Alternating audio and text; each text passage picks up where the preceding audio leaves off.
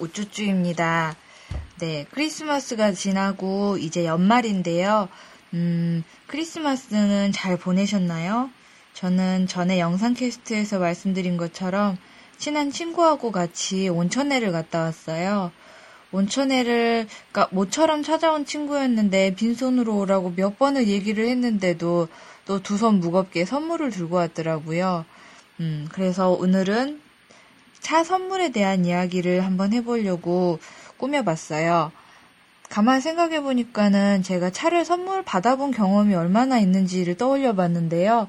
딱히 뭐, 가족한테서 차를 선물 받아본 적은 있는 것 같은데, 음, 뭐랄까, 친구한테서 차를 선물 받아본 적은 따로 없는 것 같아요. 내가 차를 좋아한다는 걸 몰라서 그런가? 아니면은 차를 선물할 수, 뭐라 그래야 되나? 선물할 사람은 아니라고 생각돼서 그런 건지 잘 모르겠는데. 하여튼 올해 11월에 차 선물을 한번 받긴 했었어요. 그 동서에서 새로 나온 타라티. 그거 10개 티백으로 선물 받아봤고, 그거 말고는 딱히 기억나는 건 없는 것 같아요. 다 제 돈으로 사 마셨고, 그래서 더 특별하게 기억나는 것 같기도 해요. 음, 연말 연시가 됐고, 이제 설날이 또 1월 달이다 보니까 다양한 선물들이 이제 여기저기 쏟아지는 걸 보는데요. 음, 어제 아는 분들하고 같이 선물 이야기를 나누다가 연말 연시에 받고 싶은 게 뭐 있을까? 아니면은 뭐 내가 줄 사람들이 누가 있을까? 이걸 간간히 생각해 봤는데, 음, 유별나게 좀 뭐랄까, 한국 문화에서는 그런 걸 많이 느끼게 되는 것 같아요. 딱히 바라는 것도 없고, 주고 싶은 것도 없는데 그 예의상 차려야 되는 선물들이 되게 많은 것 같은 이런 느낌이 들었는데요. 예전에 직장 생활할 때 정말 스트레스 받고 힘들었던 게 그 명절이라고 서로 선물 챙기는 그거를 예의처럼 생각하는 문화가 참 힘들었어요. 직원들끼리 선물을 주고받는 거야 알아서 할 일인데 일단 윗사람들 챙기고 나서 그냥 우리끼리는 편안하게 지냈으면 좋겠는데 중간 관리자로 계신 분이 선물을 주고받는 거를 너무나 당연하게 그게 예절이라고 생각하던 시대의 분이라 그런 것 같았는데 하여튼 이제 뭐 돈도 크게 많이 못 버는 사람들한테 선물을 교환하는 거를 강제하는 걸 문화로 만들고 싶어 하셨던 그런 분이 계셔가지고 명절에 선물 주고받는 거를 굉장히 싫어하게 됐던 그런 기억이 났어요. 그런 초기 기억 때문인지 연말 연시만 되면은 주고 싶은 것도 없고 받고 싶은 것도 없고 그냥 빨리만 지나가면 좋겠다. 이렇게 생각을 하게 됐던 것 같아요. 하여튼간 이제 연말이 됐으니까는 선물을 해야 될 분들은 분명 계실 거예요. 1년 동안 잘 보살펴 주신 분들도 계실 거고, 또, 안 그래도 마음이 기꺼워가지고 고마운 사람들한테는 뭘 하고 싶잖아요.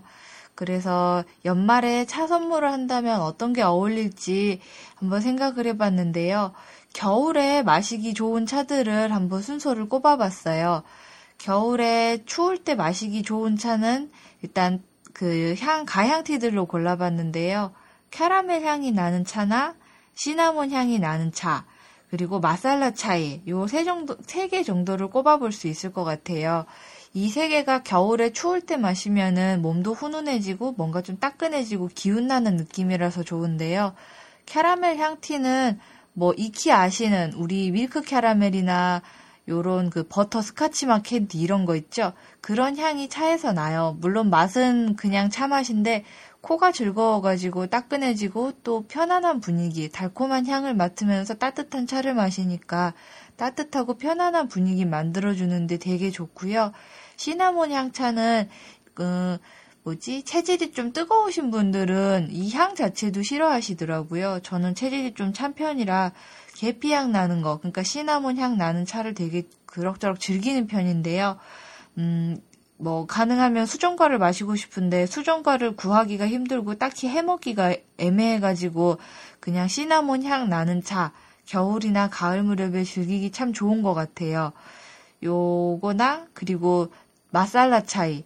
저번 그 음성 캐스트 때 살짝 설명드렸었는데 마살라 차이라는 거에 마살라가 인도식 향신료를 총칭하는 단어래요. 다양한 향신료들을 섞어가지고 그러니까 그 김치가 집마다 맛이 다르다 그러잖아요. 그런 것처럼 인도에서는 자기 집만의 특유한 향신료 배합이 있대요. 그 향신료 배합을 통해서 이제 차를 마시는 건데요. 그거를 차에 섞어서 마살라 차이를 만든다고 그래요. 뭐 이것도 역시 몸에 열 많은 사람들은 즐겁을 좀 했던 것 같아요. 좀 후추 맛도 있고 강렬한 맛이라서 좋아하는 분들도 계시긴 한데 이 세 차는 전부 다 따뜻한 느낌을 주고 또 우유를 섞어서 밀크티를 마셔도 좋아요. 음, 달달한 향이 나다 보니까는 카페오레처럼 이거만 마셔도 아침 식사 대용으로 써도 좋고, 뭐, 물론 부족할 수도 있긴 한데, 아침 식사 대용으로 급하게 나가야 될 때는 괜찮은 것 같아요. 음.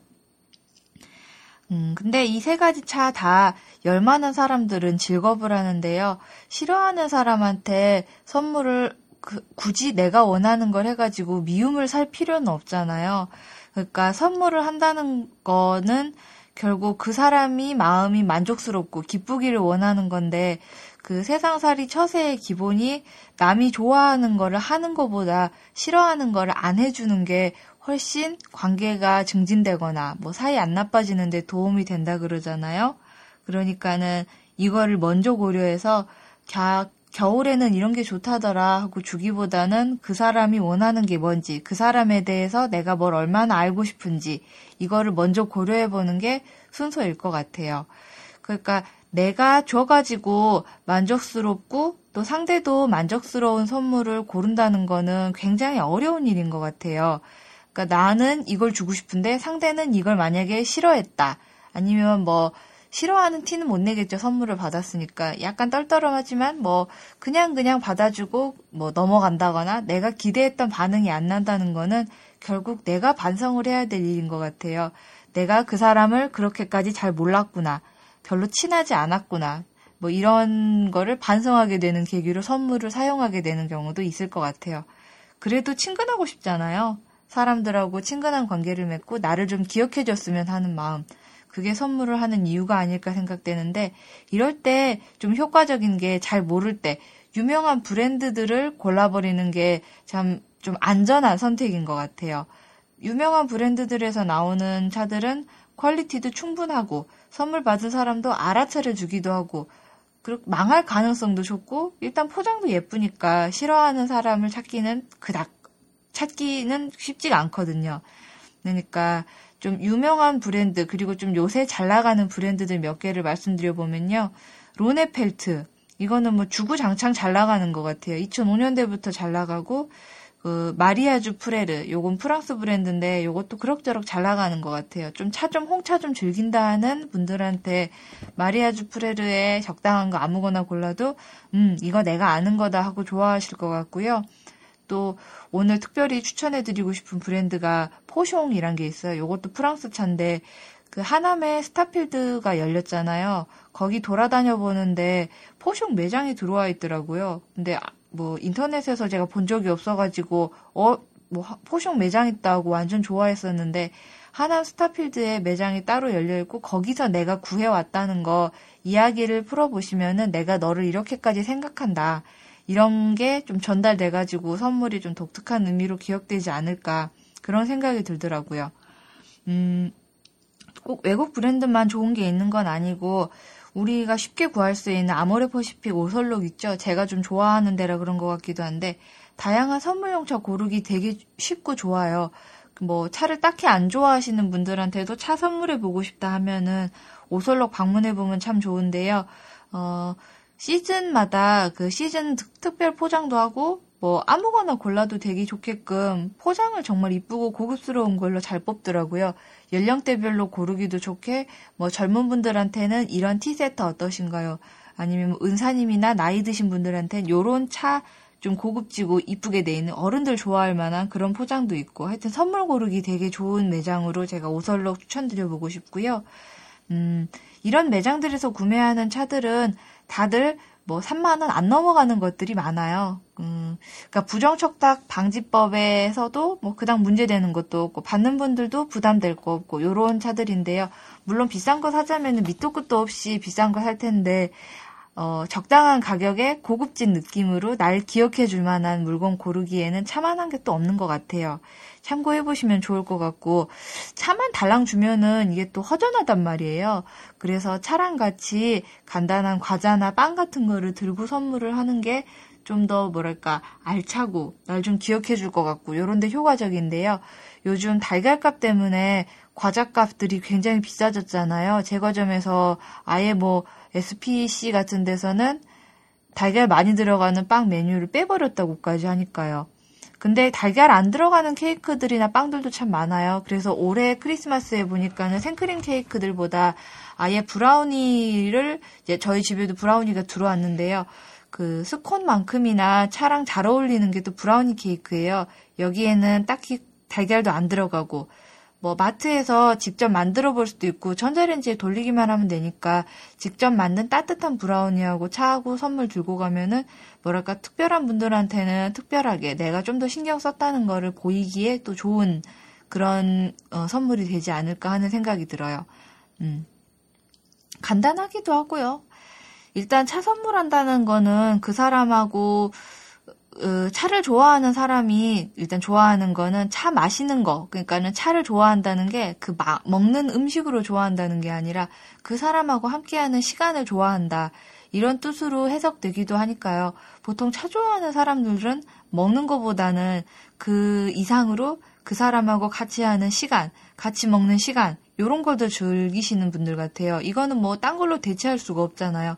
100만 원을 준다고 해도 그 사람이랑 한 시간 보내는 것만큼 영양가 있게 느껴질까요? 저는 그러진 않을 것 같아요. 직접 얼굴 보고 얘기하는 게, 음, 그러니까 통신이 발달되면서 오히려 만나는 시간이 더 가치 있게 변했다고 하잖아요. 그런 것처럼, 음, 차를 선물한다고 해가지고 그 사람하고 관계가 확 증증되는 건 아니고 결국 마시는 거를 핑계로 해가지고 같이 하는 시간 만드는 거.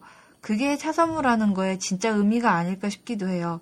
그러니까 만약에 차를 선물해야 되겠다고 마음을 먹으셨다면은 어, 주말 정도에 한번 뵐 수 있냐고 여쭤보고 시간을 함께 하는 수 있느냐 요 여부를 확인하는 게 더 좋을 것 같아요. 아까 말씀드렸던 것처럼 브라우니 같은 거 직접 구웠으니까는 같이 먹자. 요런 핑계거리로 좋은 차도 내놓고 마시고 특별한 시간을 만들면은 그만큼 음, 어, 뭐랄까 나와 함께한 시간도 풍성해지고 그 사람이 나에게 1년 동안 해준 감사의 뜻을 뭐 드러내고 표현하는 거 그거로 또 관계도 증진되고 좀 더 돈독한 관계 만들 수 있으니까 음 그러니까 사소한 시간들에 관심 가져주고 이야기해 주는 게 훨씬 깊은 기억하고 관계가 되잖아요. 그러니까 뭐 과금하는 거 있죠. 인터넷 게임 할때 어, 좀 빨리 하려고 시간 지나면은 다 가질 수 있는데 과금하면은 뭔가 빨리 완성이 되고 가질 수 있게 되잖아요. 그러니까는 그런 걸 통해서 사람들하고의 관계 같은 것도 내가 돈을 들이면은 그만큼 좋아졌다고 생각하기 쉬운데 인생은 그렇게 안 되잖아요. 같은 시간을 보내주는 거. 절대적으로 시간이 들어가지 어떤 시간을 알차게 보낸다고 해서 그게 그만큼 가치 있어지는 거 아니라는 거. 사소한 시간들을 풍성하게 만들어주는 게 또 저는 차라는 생각이 들어요. 뭐 굳이 차가 아니더라도 카페에서 만나자, 커피 마시자 이러고 사람 불러내는 것도 그거 먹고 싶다기보다는 같이 시간 보내면서 얘기 나누고 관계를 쌓고 싶다는 뜻으로 저는 받아들여지거든요. 그러니까 빵이랑 따뜻한 과자 이런 걸 통해서 자리에 놓고 따뜻한 차 시간을 한번 가져보시면 좋겠어요. 이제 제가 방송을 시작한 지 이제 저도 에피소드 20개가 넘어가고 21개째를 이제 어떻게 쌓아가게 됐는데요. 음, 참, 이렇게까지 여, 이야기할 게 여러 가지 있을지는 몰랐어요. 여러 가지 하면서, 뭐, 여, 내가 좀 더 차를 더 좋아할 수 있는 계기가 됐던 것 같기도 하고, 또, 요걸 통해서 어떻게 차를 시작하시는 분도 계시지 않았을까, 이런 생각도 좀 해보게 돼요. 항상 구독해주시는 분들이 늘어났다가 줄어들었다 하는데 그거 보는 것도 참 즐겁고 누군가 제 얘기를 들어준다는 거, 관심을 가져준다는 게 뭐랄까 엄청 감사한 일이라는 것도 알게 된 것 같아요. 예전에는 그저 내가 누군지도 모르는데 왜 관심을 가질까 무섭다 이런 생각했었는데 원하는 거를 하고 있을 때는 누가 봐주는 게 정말 고맙고 감사하다는 거 그거를 한 해 동안 참 많이 느낄 수 있었던 것 같아요. 뭐 세 달밖에 안 했는데 내년에도 그 차나 과자 아니면 티타임에 대해서 다양하고 재밌는 이야기 나눠볼 수 있도록 머리를 많이 써보도록 할 거고요. 구독해 주시는 분들, 그리고 요거를 처음 듣게 되시는 분들도 함께 이야기하면서 의견 나눌 수 있는 그런 장을 가질 수 있으면 좋겠습니다. 어, 제가 그 팟캐스트 하고 유튜브도 하고 있고 뭐 이메일 주소도 팟캐스트 메인에 공개해 놨으니까요. 의견 있거나 하시는 분들 소감이라든가 이런 거 보내주시면은 제가 보고 많이 기뻐할 수 있을 거예요. 그러면은 이제 15분이 넘어갔으니까 또 다음 시간에 뵙도록 하고요. 올 한 해도 많이 감사드리고 즐거운 한 해 그리고 새로운 신년 기쁘게 맞이하실 수 있었으면 좋겠습니다. 감사합니다.